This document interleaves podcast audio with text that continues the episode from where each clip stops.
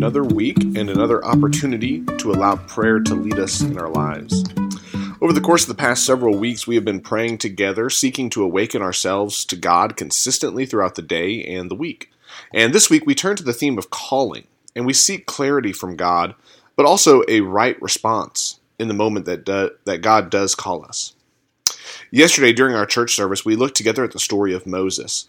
Moses is both a good and bad example of how to respond when God calls. Uh, at first, he gives reasons to God why God should maybe consider a different person for his particular calling. But also, as the story continues, he becomes a hugely important figure in the story of God's people, confident and successful in following God's calling on his life. But Moses isn't the only example of calling that we see in Scripture. It seems to flow from nearly every page that God is at work and that God is inviting a human participant into God's plan for the world.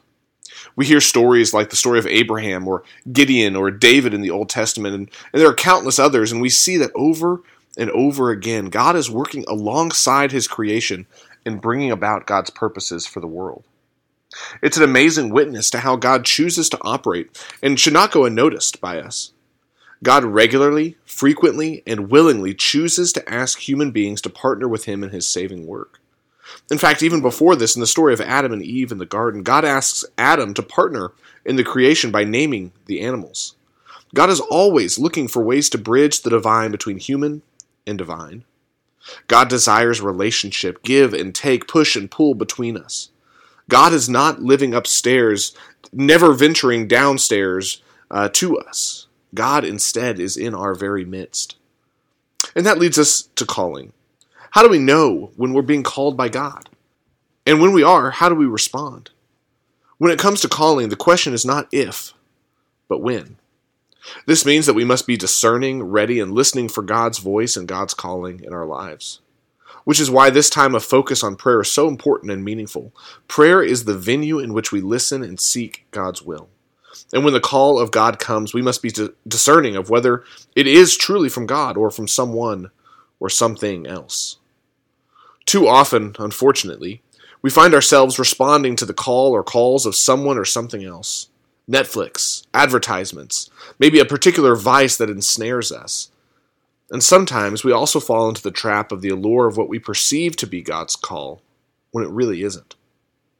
See, this is why the desert fathers and mothers would spend years and decades in prayer seeking to discern God's will and God's will alone.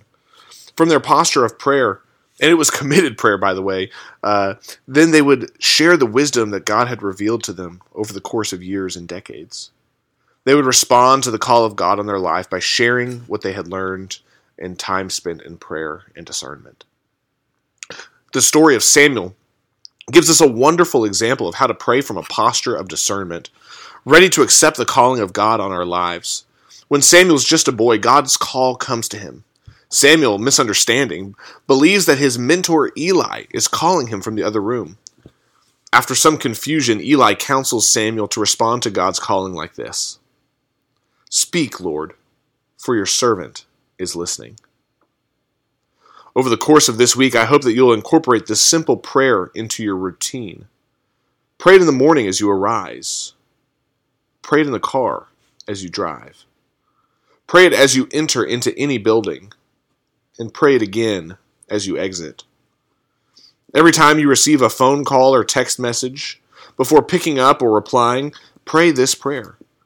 Allow every opportunity to be a chance to listen for and discern God's calling on your life and in that moment.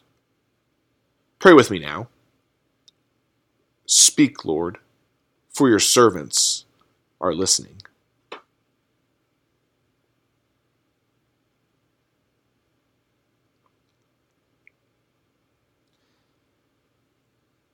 This week, I, I hope that you can Assume a posture of prayer, listening for the call of God on your life.